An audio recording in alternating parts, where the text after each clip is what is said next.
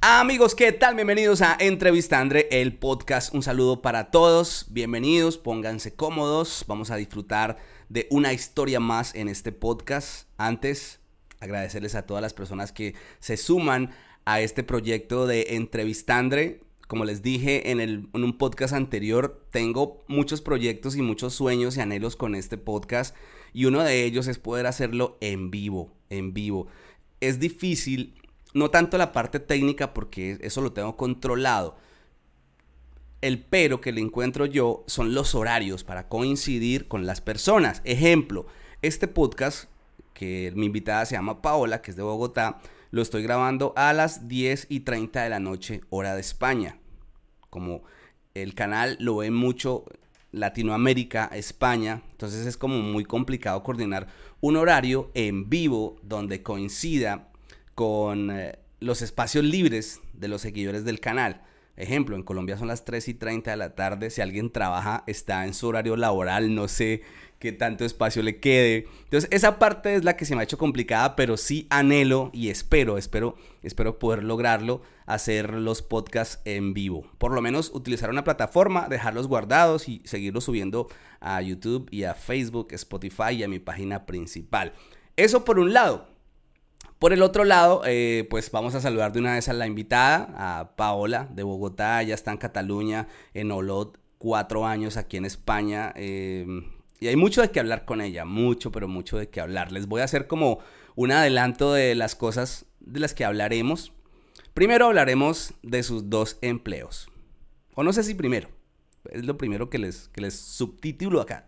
Eh, lo les subtítulo, como dije, subtítulo, sí, subtítulo.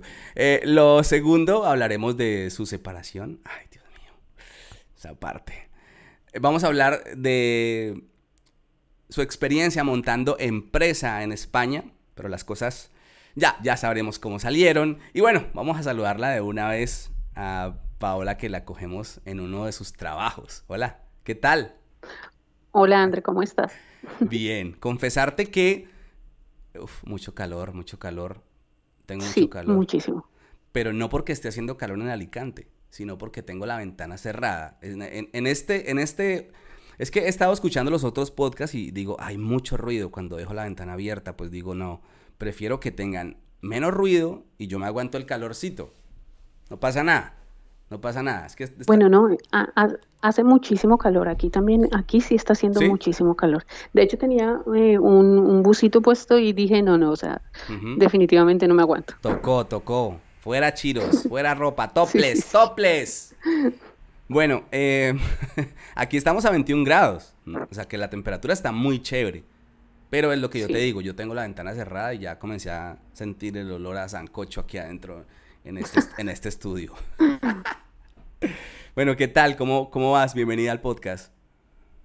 Gracias, André. Pues muy bien, muy bien, gracias a Dios, trabajando fuertemente y, pues nada, haciendo lo que, lo que hay que hacer, a lo que vinimos, pues. ¿Qué hacías tú en Bogotá? ¿A qué te dedicabas?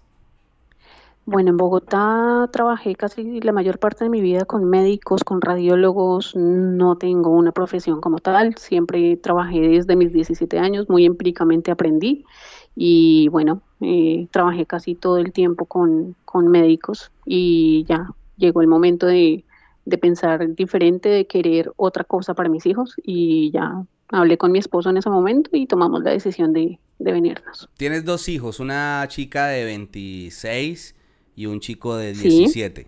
Ya están grandes, ya están mayores. Ya, ya están hechos y derechos. Ya. Ya soy abuelita también, tengo una ah, nieta de 7 añitos. ¿Verdad que me contaste que habías sido abuela a muy temprana edad? Porque eres una persona muy joven, estaba ahí rozando ahí los 40. Sí, sí, sí, sí. Bueno, listo, Paola. Entonces, e, en, Colombia, pues ya resumimos un poco de Colombia y vamos una vez a pasar acá al viaje. Te vienes primero con el que en ese momento era tu marido, tu esposo. Sí. Y los niños se quedan en, Colombia. Sí, nosotros nos vinimos en mayo del 2018. Eh, en ese momento igual eh, la relación no estaba muy bien, simplemente quisimos como, eh, dijimos, bueno, vamos a intentarlo en otro lugar, vamos a empezar de cero, a ver si las cosas funcionan. Y, y bueno, tomamos la decisión y nos vinimos. disculpa, tomamos la decisión y nos vinimos. Y, bueno, llegamos aquí en mayo del 2018. Eh, bueno, comienzo a contarte la historia. Llegamos a los días, no sé, a los tres días más o menos. Eh, conseguí un trabajo en, una, en un restaurante de unos rumanos. Bueno, los rumanos tenían el restaurante alquilado, no es de ellos, de hecho todavía lo tienen. Em, eso fue a los tres días más o menos. Luego eh, pasó un mes y cuando yo recibí el pago, mm, dije no. Ellos me habían prometido mil euros mensuales. Cuando yo recibí el pago, yo trabajaba muchísimo, a veces trabajaba desde las nueve de la mañana hasta la medianoche. Eh, los hijos de ellos trabajaban allí también, pero, pero realmente la que lavaba platos, la que ayudaba en la cocina, la que hacía la limpieza, la que era este pechito. La todera. Entonces, sí, entonces, bueno, yo al comienzo dije, vinimos a eso y no hay problema. Yo sencillamente sigo y ya. Pero cuando llegó el pago, que ellos no cumplieron la parte de ellos y me salieron, bueno, no estuvo mal, no estuvo mal porque me pagaron 700 euros en ese momento. No estuvo mal, yo sé que no estuvo mal, pero no cumplieron con lo que me habían dicho. Claro, que eran mil, ¿no? Te estaban dando en la cabeza con 300. Ajá. Y yo dije, no, o sea, yo, yo sé que puedo conseguir algo más, yo sé que aquí si uno busca, encuentra, y yo no voy a dejar que me exploten, sencillamente no. Y dije, no más. Hasta ese momento dije, no más. Mm, alguien nos habló de un abogado. Eh, entró a la parte de entró a la parte de la empresa, ¿vale? Pero qué rápido vas, qué rápido vas. qué rápido vas. Me, gustaría preguntarte a dónde llegan. Ah, bueno, vale. Mm, nosotros llegamos a donde un primo de mi esposo. Eh, ellos llevan aquí muchísimo tiempo. Nosotros llegamos allí, eh, no, yo no había tenido mucho contacto con ellos y él tampoco, mi esposo tampoco era que tuviera mucho contacto con ellos, era más bien una familia lejana, eh, pero nos dijeron que sí, nos, ayudan. Bueno, él, el primo dijo que sí. Cuando llegamos aquí, yo no sé, tengo eh, algo que no cae bien, eh, mm, como que yo entro y no caigo bien en muchas partes. ¿Por qué? No sé, pero pues sencillamente no caigo bien. Y em, no le caí bien a la mujer de él, no le caí bien a la esposa de él. Y sencillamente pues eh, yo le ayudaba en todo en la casa. Ella se iba a trabajar, ella llegaba y la casa estaba arreglada, la comida estaba hecha. ella no tenía, no podía quejarse en ese sentido, pero decía todo el tiempo, por ejemplo, ay no, es que ese arroz quedó más acutudo, es que la sopa quedó espesa, es que eh, el baño llegaba y volvía y lo lavaba. Y esas cositas a mí me fueron llenando y llenando. Duramos dos meses allí, no duramos más. Yo dije, le dije a mi esposo, o nos vamos o me voy. ¿Y ustedes cómo venían de plática? Nada, mira, nosotros no teníamos absolutamente nada nada, nada, nada, porque pues en Colombia tampoco teníamos nada. Em, aquí él, el primo de, él, mm, nos hizo un favor de prestarnos un dinero que era para eh, pagarle a un abogado. Y teníamos ese dinero guardado. Y como ya lo teníamos guardado, eh, yo le dije a mi esposo, nos vamos y de, esa, de ese mismo dinero, de esa misma plata, nos vamos para un hotel mientras conseguimos algo, no sé, pero de aquí salimos. O sea, te entró el desespero.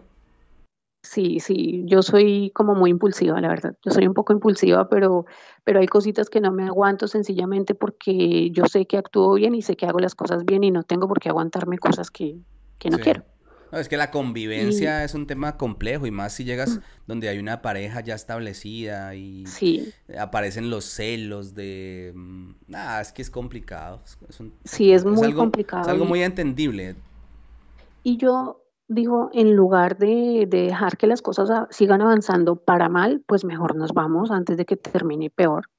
Y yo le dije a él, no, no, no aguanto y no aguanto. Y, y bueno, esa noche que yo dije nomás porque era ya noche, Mm, eh, justo en ese momento, eran como las 10 de la noche, justo en ese momento me llamó la señora del restaurante para que fuera a trabajar, la rumana, para que fuera a trabajar y yo estaba atacada llorando porque habíamos tenido un inconveniente ahí en la casa con, con ellos.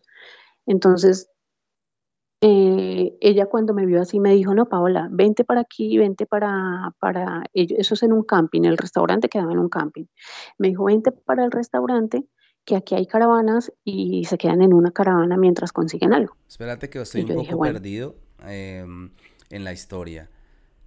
Eso sucede a los dos meses de haber llegado, ¿cierto? ¿Al cuánto tiempo consigues tú ese trabajo donde dices que, que te que te tumbaron, que te pagaron 700 cuando te prometieron 1000. No, ahí es, el del restaurante. Ese a los tres días. Ah, no, a los tres días. O sea, te sale un, trabajo en un restaurante al que dices no. O sea, trabajaste un mes y dices no. Sí. Y ahí te quedas sin trabajar. No, ahí eh, yo dije no más, eh, pero yo me seguía hablando con la señora del restaurante, mm, con la esposa, porque yo con ella tenía una relación medio bien. Vale. O sea, con la romana te seguías hablando y ella es la noche, o sea, los dos meses que tienes como la crisis, la pelea, que estás llorando, te llama y te dice, oye, pues vente para aquí donde, mm, en, un camping, en, una caravana. Sí, en una caravana. Vale. Y me dijo, vente, vente para aquí, mientras consiguen algo, se quedan aquí, duermen aquí y nos ayudan a nosotros. ¿Qué es un camping? Y un camping es como un sitio donde va la gente en verano, en primavera, que se quedan y pueden acampar, eh, como que alquilan casitas. Cabañas y eso sí. Eh, sí, algo así.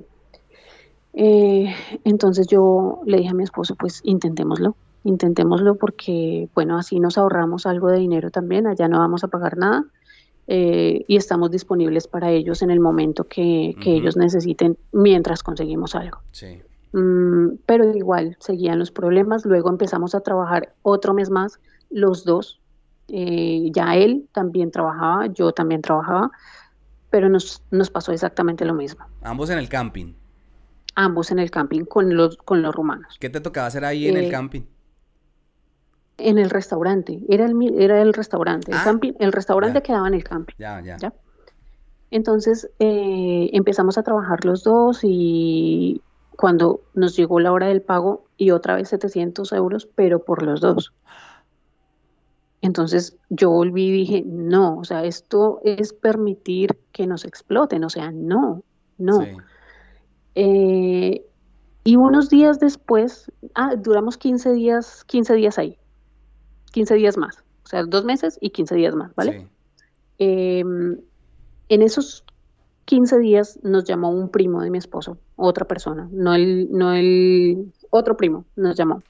Y nos dijo, mira, hay un piso que están, que están desocupando, que lo tenemos alquilado, eh, lo tiene alquilado una, una cuñada mía, eh, lo van a desocupar, pero ustedes se podrían pasar para ahí mientras consiguen algo, igual está a nombre de nosotros, ustedes se pueden pasar para ahí porque no, no le vemos ningún problema con eso. Y nos fuimos a vivir a ese piso nos pasamos para allá y dejamos lo del restaurante. O sea, renunciaron. Sí. Vale. Cuando yo estaba trabajando en ese restaurante, había un señor, un ecuatoriano, que él iba todos los días a tomarse una cervecita. Todos los días iba a tomarse una cervecita. Y me veía, estábamos en pleno verano y yo sudaba y sudaba porque yo tenía que lavar vasos, yo tenía que barrer, yo tenía que eh, el, suelo, fregar el suelo, yo todo, todo, todo lo tenía que hacer yo. Entonces, mm, el señor ecuatoriano me vio y me dijo, mira, quiero hablar contigo. Eh, yo trabajo para un señor aquí cerca, eh, en una casa de colonias, y, yo he visto que tú trabajas mucho, que tú te mueves, que tú, que tú trabajas bien, y yo me devuelvo para mi país y me gustaría que tú te quedaras con ese trabajo. Y yo le dije, vale, perfecto. Le dije, si me colaboras con eso, yo voy a estar muy agradecida contigo. Y, y me dijo, bueno, entonces me pidió el número telefónico, luego me llamó y, me llevó a donde el señor me citó y me presentó al que es ahora mi jefe. Me citó y, resulta que el señor, el que es ahora mi jefe, es dueño de ese restaurante donde yo trabajaba. Entonces, él ya había escuchado hablar de mí, porque pues aquí todo el mundo conoce a todo el mundo. Él ya había escuchado hablar de mí. Cuando, cuando me lo presentaron, él me dijo, ah, tú eres la colombiana de la que hablan en, el restaurante. Y yo le dije, sí, a mí me dio risa en el momento, o sea, a mí me, causó fue gracia. Yo le dije, sí, soy yo. Soy yo, pero pues yo le invito a que usted me conozca, a que usted se tome el trabajo y me dé la oportunidad a mí de, conocerme, de saber cómo trabajo y en unos días usted toma la decisión. Si usted ve que yo no le sirvo, pues sencillamente pues ya lo dejamos hasta ahí, no pasa nada. O sea, pero tú le dijiste eso porque mm, sentías que te habían referenciado mal. Sí, es que ah, eso fue lo que pasó. Ah, ya. Sí. Claro. Ya con el tiempo él me lo fue contando. Antes de que sigas, cuando te, te salen con 700 euros para los dos, ¿qué pasa ahí? No, o sea, ni modo de pelear. O sea, yo no podía pelear porque, uno, nos habían dejado vivir ahí en una caravana, nos daban la comida. Eh, y yo decía, no puedo pelear, pero no es justo tampoco porque estamos disponibles para ellos 24 horas.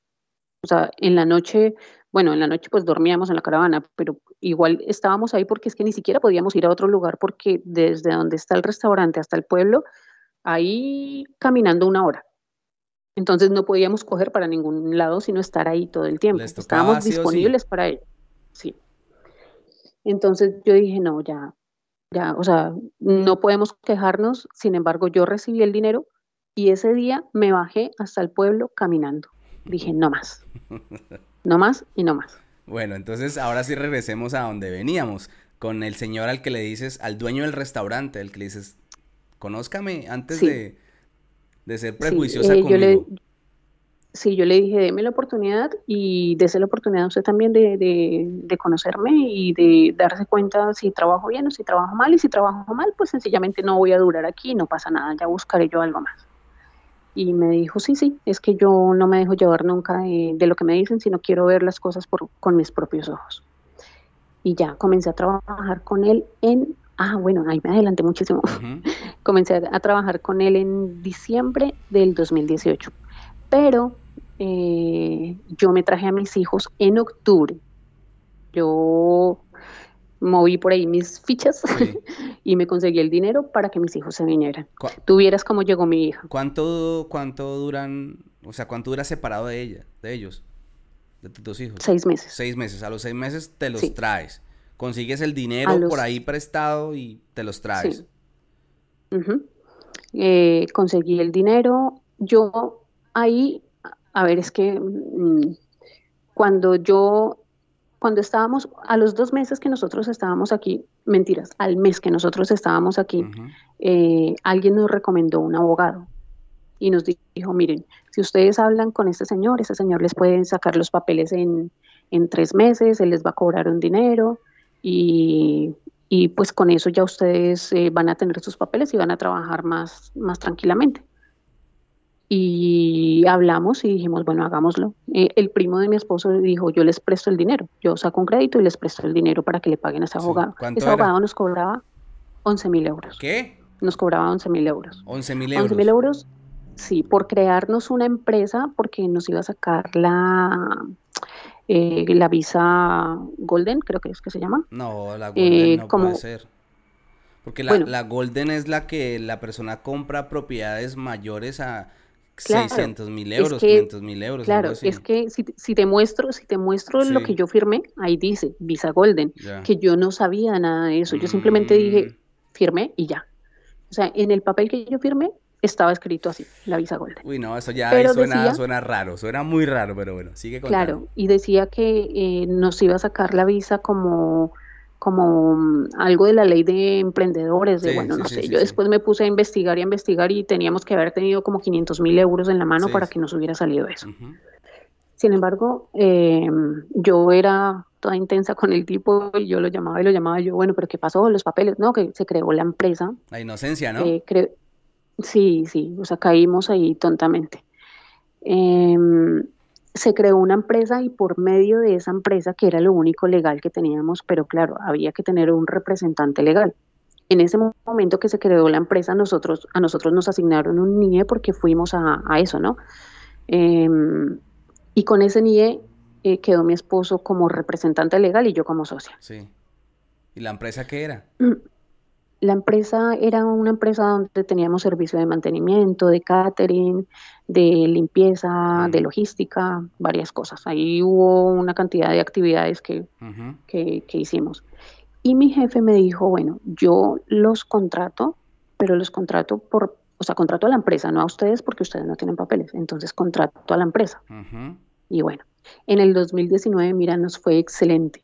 Con la Hicimos dinero, sí, con la empresa, nos fue súper bien, bien es bien. O sea, facturábamos, mira, hubo un mes que, y te lo puedo mostrar, hubo un mes que facturamos hasta 7 mil euros con ese señor. Muy bueno. Y nosotros, ese señor, súper, súper buena gente, es, ha sido un angelito para, para nosotros definitivamente. Y mm,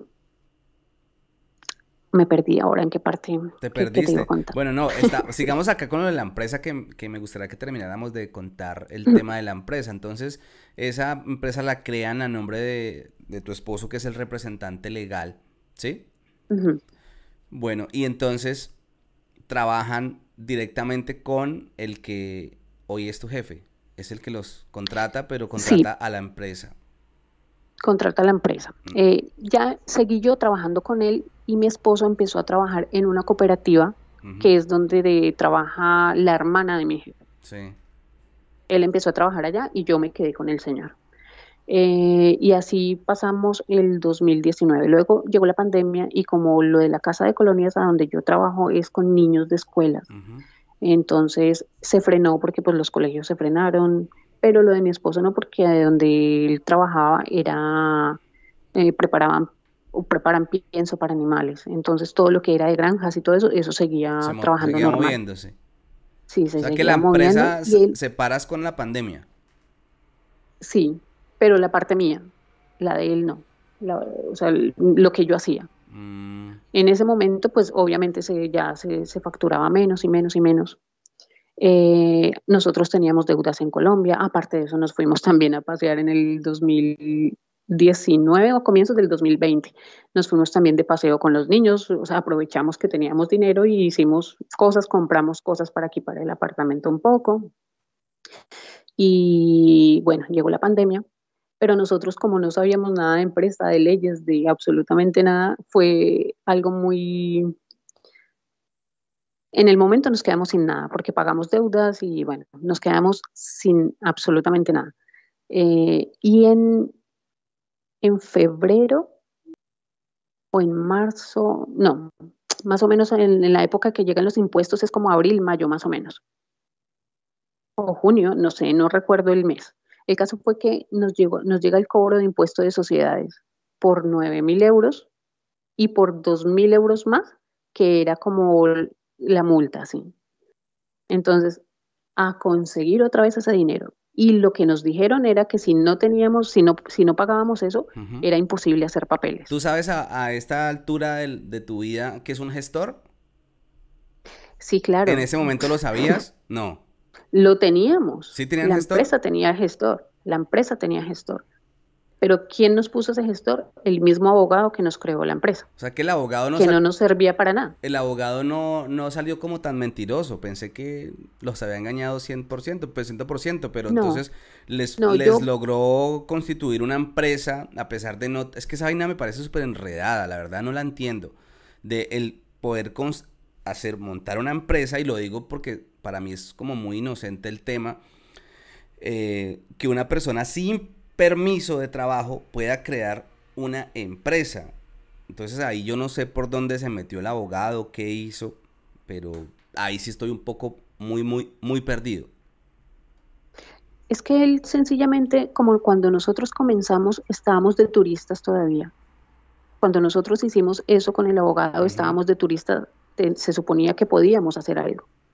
Entonces el abogado, por eso fue que inició el proceso, porque dijo, eh, nos vamos por, em, ¿cómo se llama esa ley? Eh, que si a los tres meses no responden ya es positivo. Mm, eh, no sé si has escuchado eso. Sí, algo. Y eso fue lo que él intentó. O sea, yo no lo veo tanto como robo del abogado, sino que fue mal gestionado, nomás. Se hicieron las cosas mal. Eh, cuando, bueno, vuelvo eh, nuevamente a lo de, a lo de la, multa, de, te llega, Hacienda. Te llega la multa de Hacienda, te llegan cobro de impuesto a la renta, declaración, toda la cosa. Todo. Nosotros solamente habíamos pagado IVA. El IVA sí lo pagábamos cumplidos, pero yo no tenía ni idea de los impuestos de sociedades. Eh, cuando nos llegó el cobro, obviamente tampoco teníamos dinero porque estábamos en plena pandemia. no teníamos el dinero. Y mi esposo dijo, no, yo me devuelvo. Yo me devuelvo, yo me voy para Colombia.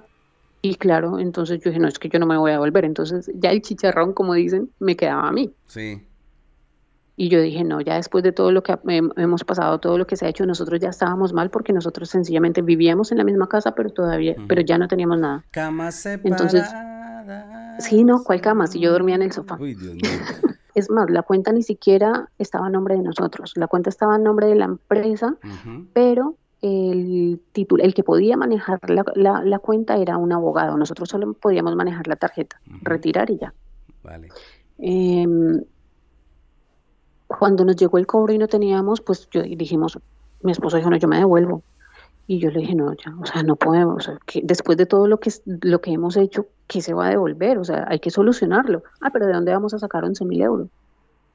No sé, bueno, me puse yo a, a, llamar, a llamar, a tratar de solucionar hasta que al fin logré que me prestaran el dinero. Y bueno, eso es un dinero que en este momento todavía estamos, estamos pagando los dos créditos, o sea, reunimos todo lo que eran gastos, todo lo que había sido de créditos y gastos que teníamos y dijimos, ahora eh, pagamos por mitades, usted paga uno, yo pago el otro, yo pago el otro y así estamos. ¿Cómo se consigue un crédito de 11 mil euros? Bueno, es que eh, mi hermana trabajaba en Bancolombia y eh, pues ella era gerente de Bancolombia.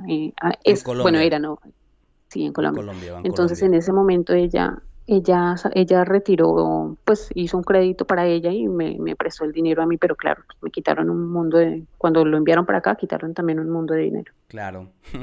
y entonces estás pagando ese crédito en Colombia. Sí, estoy pagando ese crédito en Colombia. Dios mío, 11 mil euros. ¿Cuántos pesos colombianos son? Son como, ah, tampoco es mucho. No, casi 50 millones nomás. No, eso no es nada. Eso es quitarle un pelito a un gato. Eso tú no con empresa. ¿Qué tal? No, mentira, 50 millones es mucho dinero. Sí, claro. O sea, con lo que hemos pagado aquí, lo del abogado y, lo, y, lo, y, lo, de Hacienda, ya hubiéramos comprado una casa, una super casa en Colombia. Sí, pero bueno, ahí tienen. No me alegra, ¿no? Pero, pero digo, ahí tienen. No, mira que yo, ah, yo no sé, yo he sido muy desprendida siempre de lo que es el dinero, de, de las cosas materiales nada, nada, o sea, yo he sido muy desprendida, yo digo, uno trabaja y al final después vuelve y consigue y duele, obvio que duele porque, hombre, tengo dos trabajos, pero, pero casi no me queda para mí. De todas maneras, lo que estás pagando en la agencia tributaria es algo que tenías que haber pagado. Ahí lo único, lo único es la multa, el valor agregado. Pero pues tienes que pagar, eso se sabe, cuando uno monta una empresa, cuando uno aquí trabaja como autónomo, sabe que lo que le corresponde a Hacienda y ya, uno deja la platica y guardadita, uno dice, bueno, pues eso es lo que hay. Claro, es que eso hubiera sido el derecho de no habernos gastado todo o no haber hecho tantas cosas que hicimos, sino haber guardado, pero claro, teníamos que saber, o sea, yo, yo dije, no, pagamos el IVA, pagamos retención en la cuenta, pagamos no sé qué cosas, porque el gestor era el que hacía eso, pero ni idea de que teníamos que guardar para impuestos de sociedades. bueno, y entonces ese capítulo se cierra y entonces tu esposo se regresa o no se regresa. No, no se regresa porque pues conseguimos el dinero y al final pues eh, logramos hacer los papeles con eh, arraigo social. Ah, logramos hacer, él, él, logró hacer sus papeles, yo los míos y, entonces pues ya sencillamente seguimos pagando el dinero que debemos y ya nomás. ¿Y en qué momento se da la separación? Que ya dicen, no, ya esto está, esto es una farsa, ¿qué hacemos? Yo durmiendo en el mueble, usted no me vine a visitar ni siquiera por las noches. No, no, me gatea, yo esperando que me gateara, no me pero gatea, entonces... Yo digo que, yo digo que a mí se me han aparecido tantos angelitos, pero Cupido no. no, mira, nosotros, como te digo, veníamos mal desde Colombia. Habían muchos problemas, problemas por infidelidad en Colombia. ¿Y por, mm, qué fuiste infiel? Y después, eh, por... Ah, no, no, no. Ah, Primero no. Yo, yo, sí lo fui, pero después. Ya, ya, ya.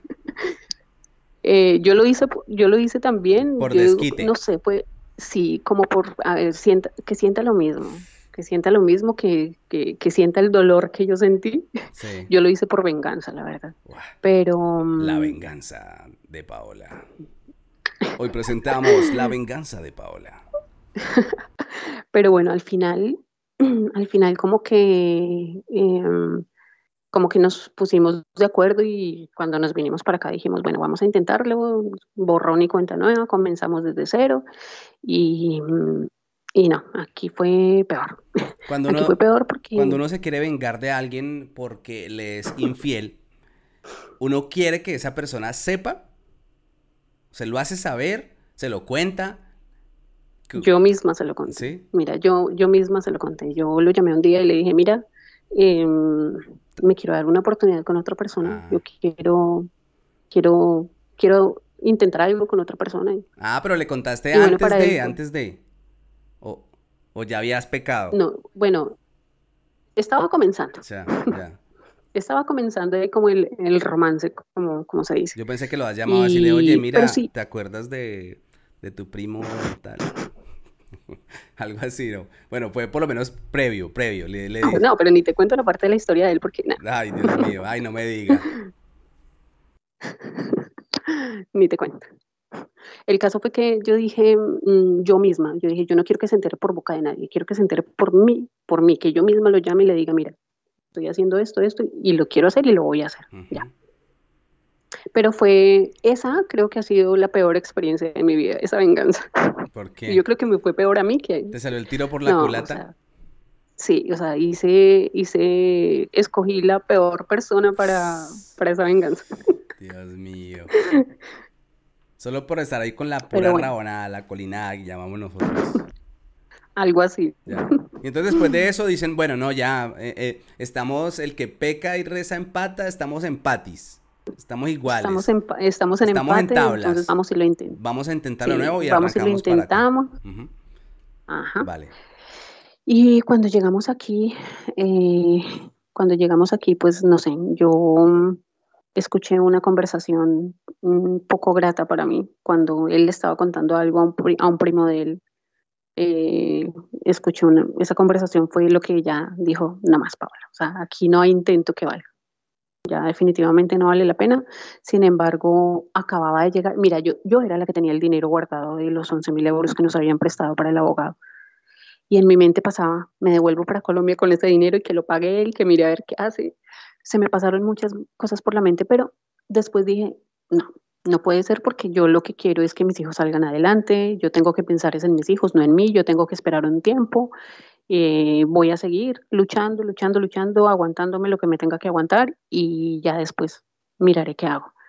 Y ya, eso fue lo que hice, ya le dije, bueno, hasta aquí, hasta aquí, pero sigamos mientras llegan los niños, mientras, eh, mientras salimos adelante y ya después cada, quien coge su camino y ese fue el pacto que, que hicimos. Estando con él acá, tú, por lo que siento, es que guardabas algo de esperanza de recuperar esa relación. Sí, sí, mira, pues es que fue, era mi esposo, o sea, yo me casé con él, y fueron 13 y 14 años juntos, entonces, pues obvio que, que yo quería, yo quería que, la, que las cosas estuvieran bien, pero, pero bueno, sí. cuando tiene uno esas cositas guardadas en el corazón como que es muy difícil sacarlas. A, veces uno dice que olvida y, y perdona y es mentira. Ni perdona ni olvida. Ni perdona ni olvida, no. Al contrario, como que lo miraba y me acordaba de muchas cosas. Ay, Dios mío. Pero bueno, mire, le pasó a Shakira. Ah, sí, eso, eso estaba leyendo hoy. Sí, sí, sí, sí. Sí, sí, sí, sí, sí. Le pasó a Shakira porque a uno no. Sí. Es verdad. Bueno, entonces ahí ya cogen su camino cada uno y me imagino que dices, bueno, vamos a mosquearnos, a empezar a pagar esta plata, me voy a poner a trabajar juiciosa. Nosotros vivíamos en la misma casa, o sea, estuvimos viviendo, yo de hecho eh, vivo sola, o bueno, ahora con mis hijos vivo desde noviembre, desde octubre. Mm, Estoy viviendo sola, pero todo este tiempo estuvimos viviendo en la misma casa. Los cuatro. Y trabajamos, sí. Pero tus hijos sabían toda la situación. Eh, la mayor. El menor no sabía mucho, el menor viene a enterarse desde hace, desde que nos separamos, un poquitico antes de, porque en mi, en mi mente siempre yo tuve, yo no, no tengo que hablar mal de mi esposo, ni quiero que él hable mal de mí, eh, sencillamente yo quiero que él crezca y entienda y vaya viendo cómo es su papá y cómo es su mamá, que él mismo saque sus conclusiones de cómo es cada uno. sin decirle nada. Pero no sospechaba, no sospechaba de ver la mamá durmiendo en el sofá o tenías ahí que disimular. Sabes que lo que pasa es que como eh, estábamos en la pandemia y, y, yo no trabajaba y él sí trabajaba, ah. entonces eh, yo, yo, decía, eh, que duerma él en la cama porque el trabajo de él es fuerte, porque igual tenía que hacer cosas de, peso y entonces yo decía que duerma él en la cama y yo me voy para el al sofá y aprovechaba para ver películas y me quedé dormida en el sofá y cositas así. Mm. Entonces, y aparte de eso ya después me llegó este trabajo, a donde estoy ahora, a donde estoy en la noche, cuidando a la señora. Entonces no dormía en la casa. Tú dijiste en un principio que el señor con el que le dices, bueno, tiene que conocerme, no le pare bolas a lo que han dicho de mí, yo soy buena trabajadora, deme una oportunidad, dese una oportunidad de conocer cómo trabajo yo, cómo soy yo como persona, como trabajadora, y dijiste que aún estabas con ese señor, ¿cierto? O sea, trabajando con, esa persona.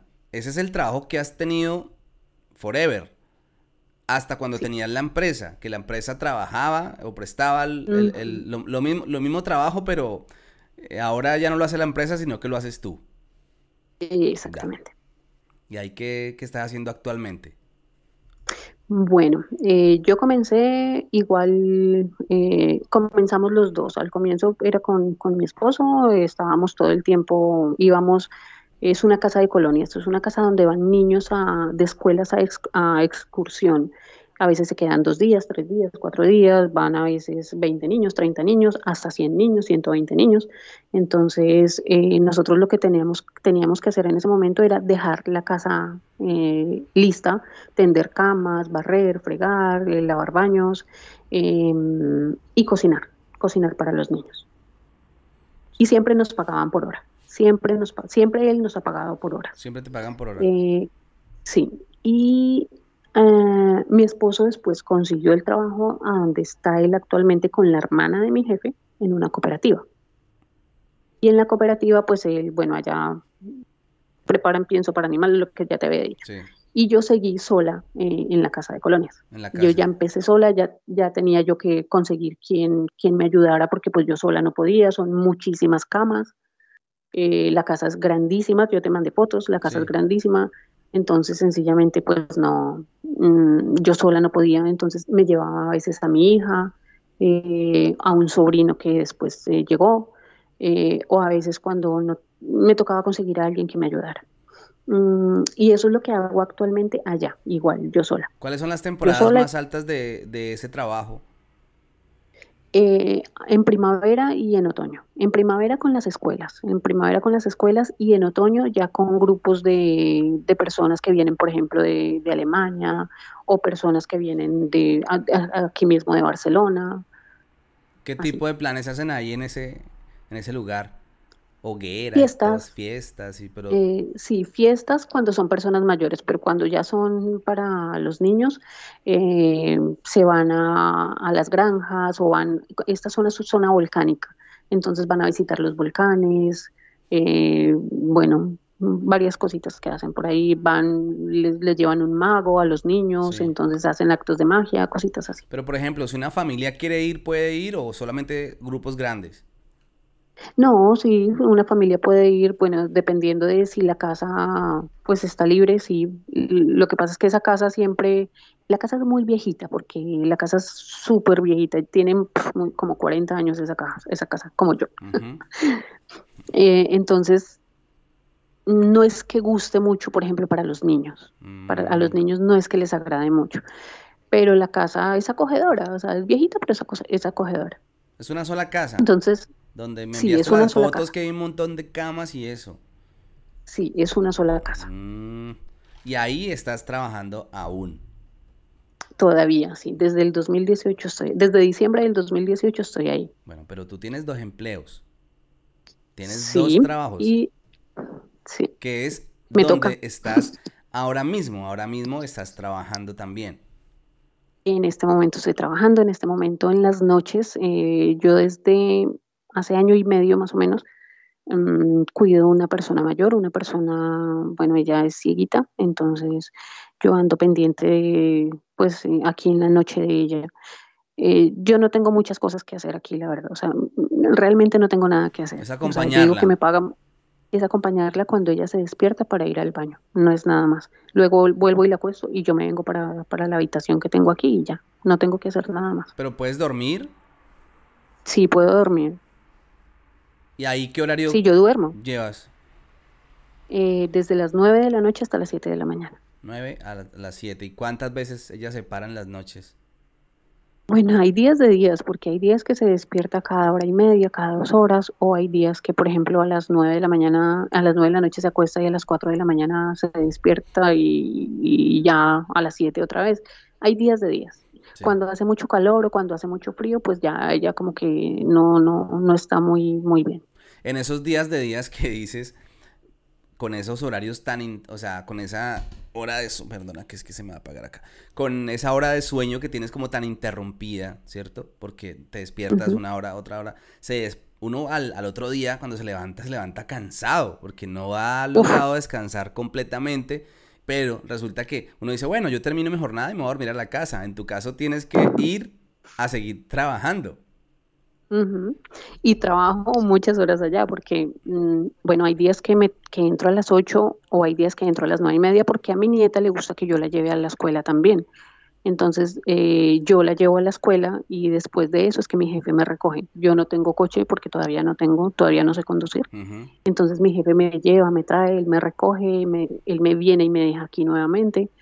Ah, entonces, mm, yo, por ejemplo, a veces desde las 8, desde las 9 y media hasta las 9 de la noche estoy allá.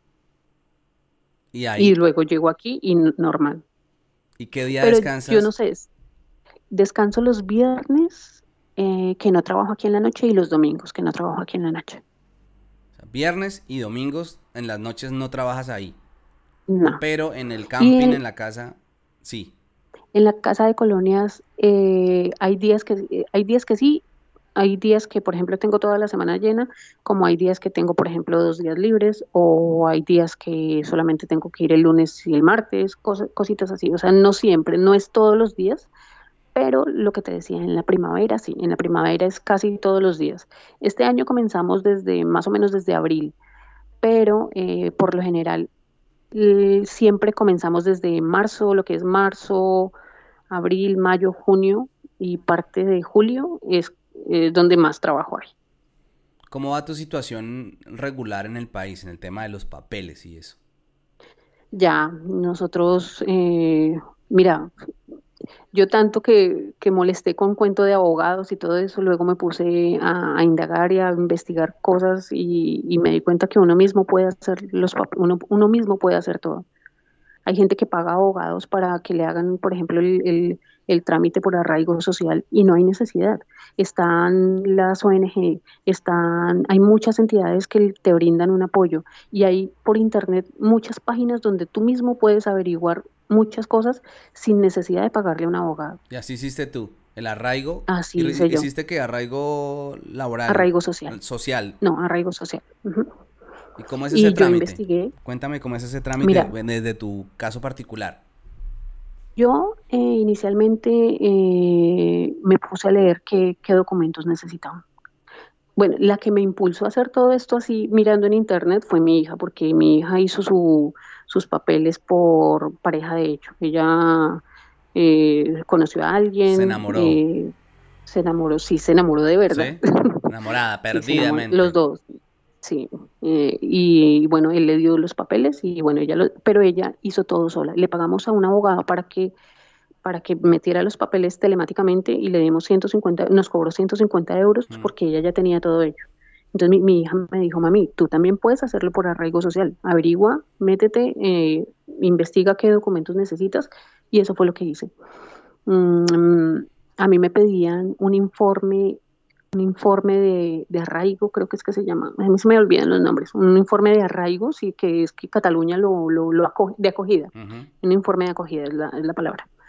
Y el curso de, de catalán eh, y los contratos, eh, el, el certificado de antecedentes disciplinarios, declaración de renta de mi jefe, bueno, una serie de, de documentos que yo también hice lo mismo que hizo mi hija, pero yo no pagué abogado, sino que fui a Caritas y dije, tengo ya esto, tengo lo otro, y ya, Ellos presentaron mis papeles en, en noviembre y en diciembre me salieron.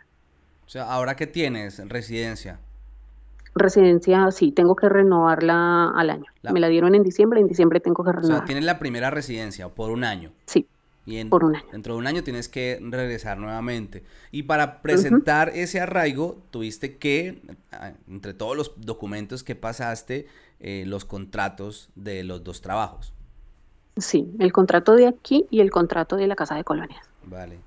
Y unos documentos de ellos. Y entonces, trabajando el doble, también me imagino que se gana el doble.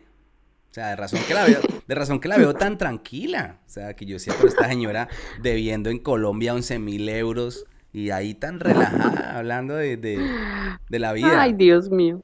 No, mira, yo trabajo, sí, o sea, trabajo bastante, pero no siempre gano lo mismo. Ya.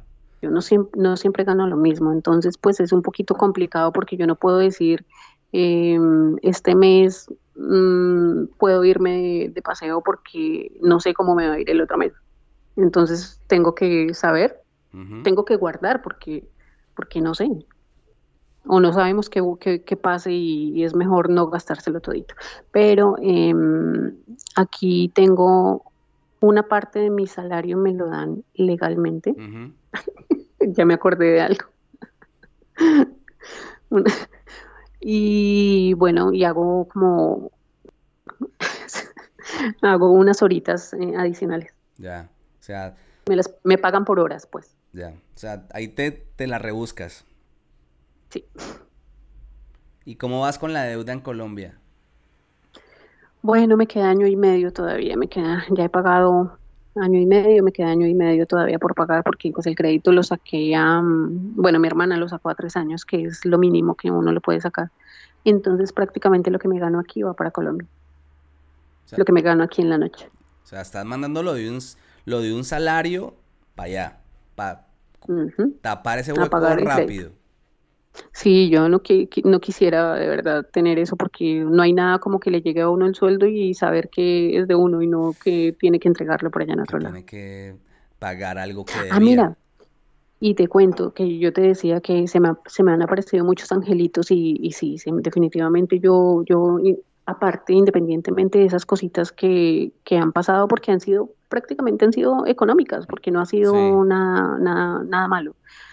Mm, se me apareció otro angelito de, una inmobiliaria, de una agencia, eh, y le conté yo mi caso, le porque yo necesitaba hacer los papeles de mi hijo y para hacer los papeles de mi hijo eh, necesitaba tener un piso a mi nombre. Entonces yo le conté, yo le dije, mira, estoy pasando por esta situación, yo me separé, eh, necesito tener un piso a mi nombre porque necesito que mi hijo antes de, los, antes de cumplir los 18, necesito que, que él saque sus papeles pero necesito un piso y, no encuentro nadie, no, o sea, gente particular. Aparte que aquí en Olot, a donde yo vivo, no hay pisos. Es muy difícil conseguir un piso desocupado. Entonces, él me dijo, bueno, déjame, yo te ayudo, voy a buscar a ver qué te puedo dar. Y yo pensé que, pues, que lo decía como por decirlo en el momento, como por salir del paso, porque no, no imaginé que me fuera a ayudar de verdad. Y a los días me llamó y me dijo, mira, sí, mmm, eh, te puede ayudar con eso. Ah, bueno, eso me lo recomendó también un primo de mi, de, mi ex, ese señor. Y, y, hablando y hablando con el señor, pues eh, me dijo, no, mira, sí, te voy a ayudar, eh, hay un piso donde te puedes pasar, es un piso viejo, no es un piso muy, muy nuevo, no es muy bonito, pero es grande, las habitaciones son grandes, tiene su trastero, tiene, o sea, puedes vivir cómodamente allí. Si quieres ese piso, queda tu nombre. Si quieres ese piso, ese. Dijo otro, no puedo dar. Pero si quieres ese, ese es tuyo. Y te metiste ahí. Sí.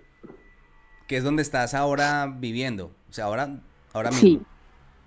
Sí, es donde vivo con, mis hijos ahora. ¿Y el alquiler allá qué tal? ¿Costoso? ¿Cómo, cómo lo ves tú? que Bueno, yo creo que es uno de los más económicos que, que, se, que, que se han podido encontrar aquí. Yo pago 560 pago 560 por tres habitaciones.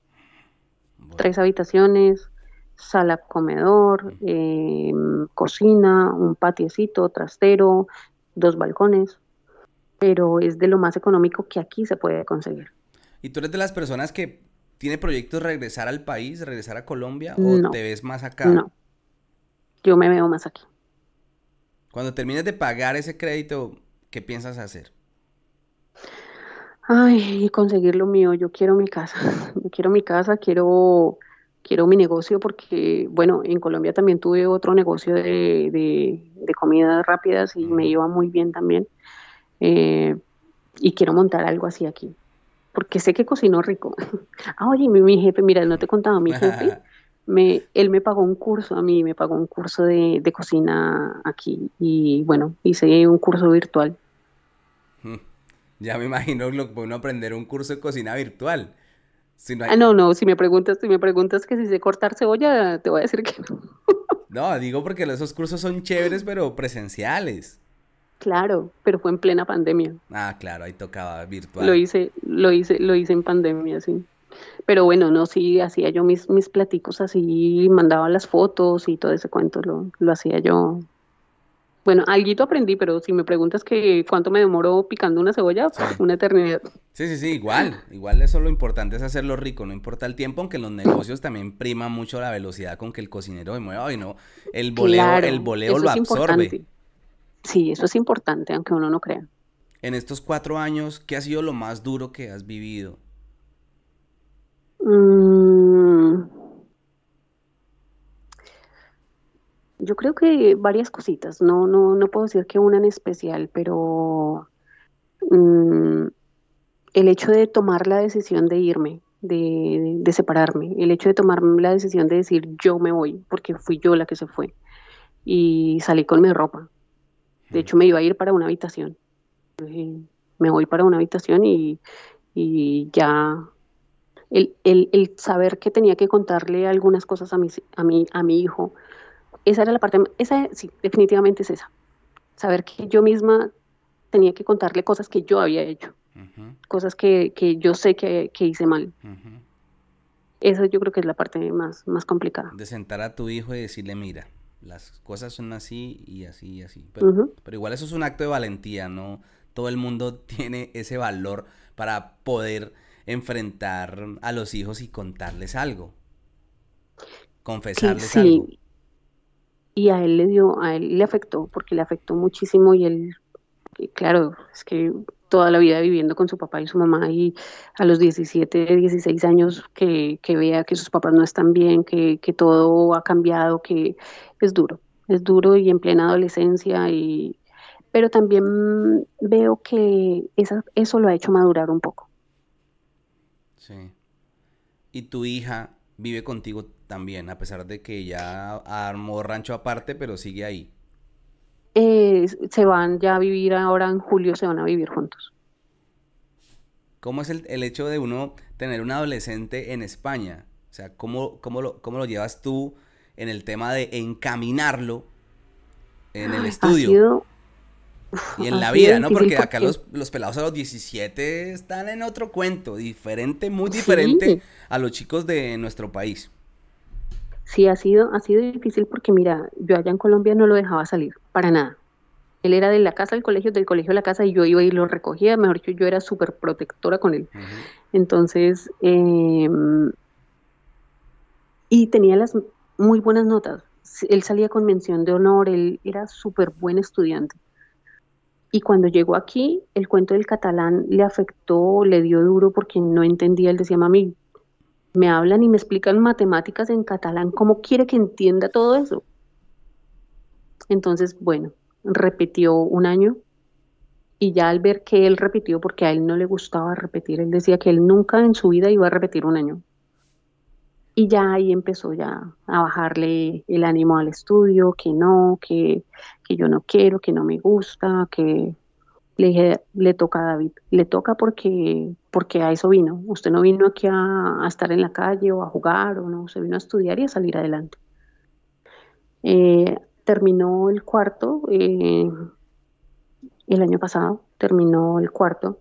Aquí se estudia hasta cuarto, ¿verdad? Y luego sigue el bachillerato. El cuarto de la ESO es como en Colombia decir 11. Eso, hasta ahí llegó él. Hasta ahí llegó él. Y ahora eh, lo acabo, de hecho hace una semana, o el lunes de esta semana creo que fue, que fui y lo matriculé porque quiere estudiar mm, mecánica industrial. ¿Un FP o... fui lo o la carrera? Sí, una FP. Ay, no, qué historias, qué historias, pero mm, dentro de todo y todo lo que cuentas, te siento con mucho ánimo y por eso te pregunté, te preguntaba que qué ha sido lo más duro que has vivido, porque yo veo que has afrontado todas esas cosas tan difíciles que muchas personas se derrumbarían con una deuda. Y una, una super deuda, una deuda gorda, pero decir, no, venga, yo me le consigo la plata, la sigo pagando, no me voy a regresar porque si Acá es difícil pagarla, imagino lo difícil que es ser pagarla en Colombia, porque es más fácil pagarla desde acá. Claro, mil veces. Bueno, teniendo en cuenta que el crédito está en Colombia, ¿no? Por eso digo que es más fácil pagarla desde acá, que rinde más la platica, las cuotas y todo, pero, pero chévere porque has afrontado la vida con todas las dificultades con, con berraquera, le has puesto el pecho a la brisa, como dice uno. Sí, sí, es que de eso se trata, o sea, sabemos a lo que nos, a lo que nos exponemos cuando salimos de nuestro país. Sabemos a lo que venimos. Y yo a veces leo y leo cosas eh, que la gente dice, mira, eso es algo que a mí me indigna completamente cuando alguien dice, me quiero ir y otra persona le contesta, no, no se venga, que aquí no hay trabajo, que no, no, eso es algo que yo no, no, no tolero me enoja muchísimo leer esas cosas cuando alguien dice, no, eh, no se puede. Y yo digo, sí, sí se puede, sí se puede porque todos tenemos, mm, todos tenemos nuestro angelito, todos tenemos una estrella.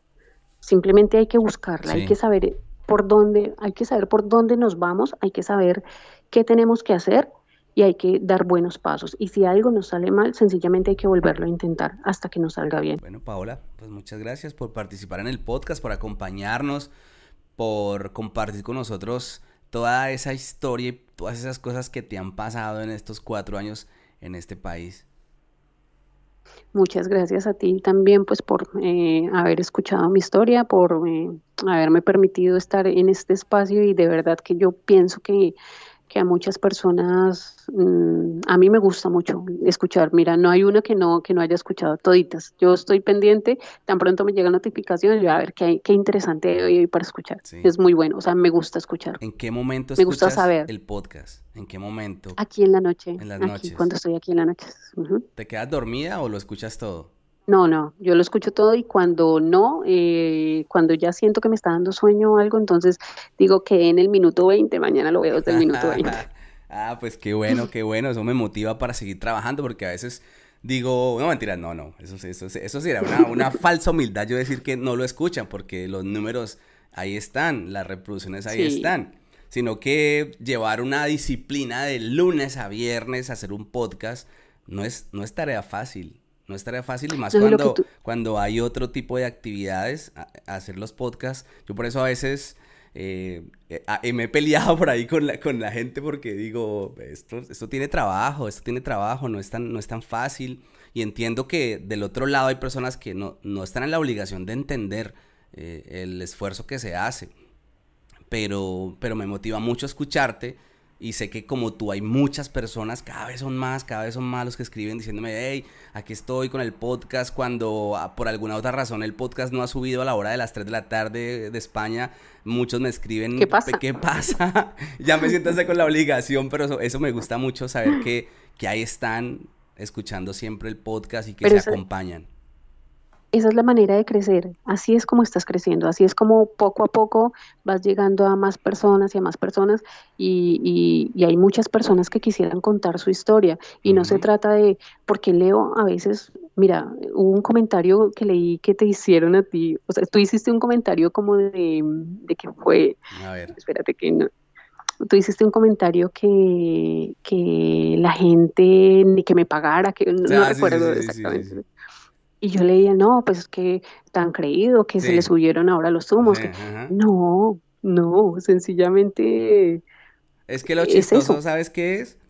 Que yo soy muy partidario de la libre expresión. O sea, me gusta cuando la gente expresa sus argumentos, cuando no le gusta algo y en verdad uno dice, ve, esta persona tiene razón. Muchas veces le doy la razón a la, a la gente cuando hace una crítica constructiva, cuando hace un aporte así a mí no me guste, por ejemplo, hoy alguien puso, me encantan eh, tus podcasts, pero este podcast no me gustó, este podcast me aburrió, puso alguien. Y otra persona inmediatamente después dice, ay, me encantó el podcast. Entonces, eh, ahí para mí es muy difícil, para, mí es muy difícil eh, tener como un equilibrio perfecto para darle gusto a todo el mundo. Entonces, así como respeto que la gente opine, pues yo espero también que respeten mi opinión. Yo puedo expresar mi opinión y, no soy una persona de doble cara ni que vengo a pintarles una cara bonita, a hacerles caritas para que se sientan felices, no, pues yo soy quien soy y el día que estoy amargado haciendo el podcast pues me verán con cara amargado, el día que estoy muy feliz me verán muy feliz porque creo que de eso se trata también, ser transparente con la gente y no tener una máscara ahí y ser lo que uno no es.